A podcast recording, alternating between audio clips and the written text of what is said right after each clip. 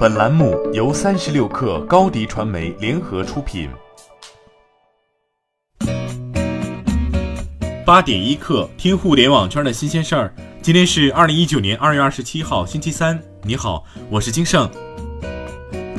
许家印在和贾跃亭彻底分道扬镳之后，新成立了一家造新能源汽车的公司。一月二十五号，恒大新能源汽车有限公司成立，注册资本二十亿美元，注册地址在广东省广州市，经营范围包括能源技术研究、汽车零配件批发、汽车零售、能源技术咨询服务、汽车租赁等多项业务。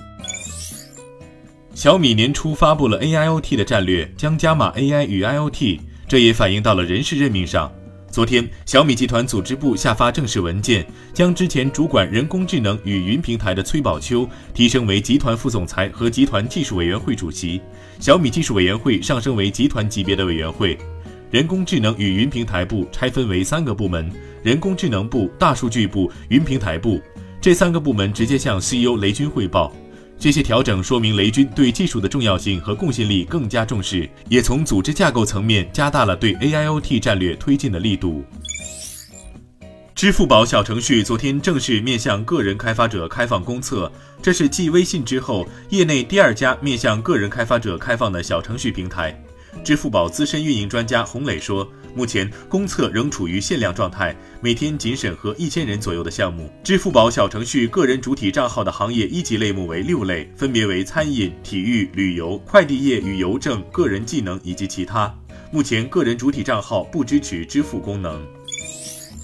京东零售子集团 CEO 徐雷昨天在京东零售子集团三 C 电子及消费品零售事业群消费品事业部合作伙伴大会上表示，面对新的环境，京东商城在升级为京东零售子集团后，商业模式上将迎来巨大变化，从开放式货架向全零售形态转变。他解释称，全零售形态则意味着消费者可以在任何一个场景下形成交易，电商平台、社交媒体、线下店、社区中心、智能硬件等。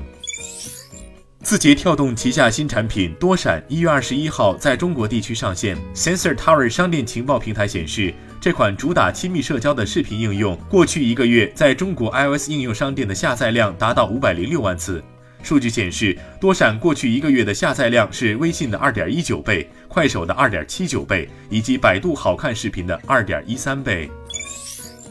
针对经济参考报报道称，连咖啡在全国几个主要布局的城市已经开始大量关店。连咖啡方面对三十六氪回应称，在春节前后完成了一轮店面调整，针对不盈利和早期不符合品牌要求的店面，优化目的很简单，就是保证公司重新回到盈利状态，做好过冬准备。就目前情况来看，二季度连咖啡将重新回到盈利状态，新一轮融资将于四月前宣布。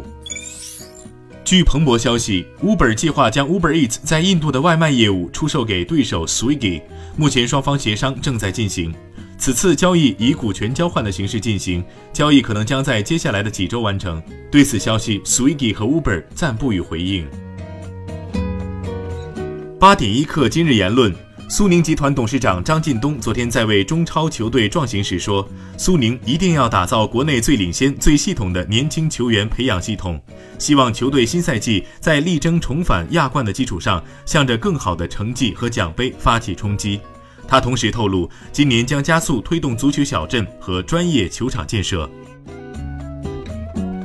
GSMA 物联网项目营销总监白安祖说。今年五 G 技术正在推出，网络的推出和产品的成熟都需要一段时间才能付诸大规模应用。目前我们仍处于非常早期的阶段，我们关注的不仅仅是五 G 网络的超高速和低延迟，而是跨网络的应用程序，它将如何影响娱乐、体育、交通和公共服务等诸多领域。好，今天咱们就先聊到这儿。责编：彦东，我是金盛，八点一刻，咱们明天见。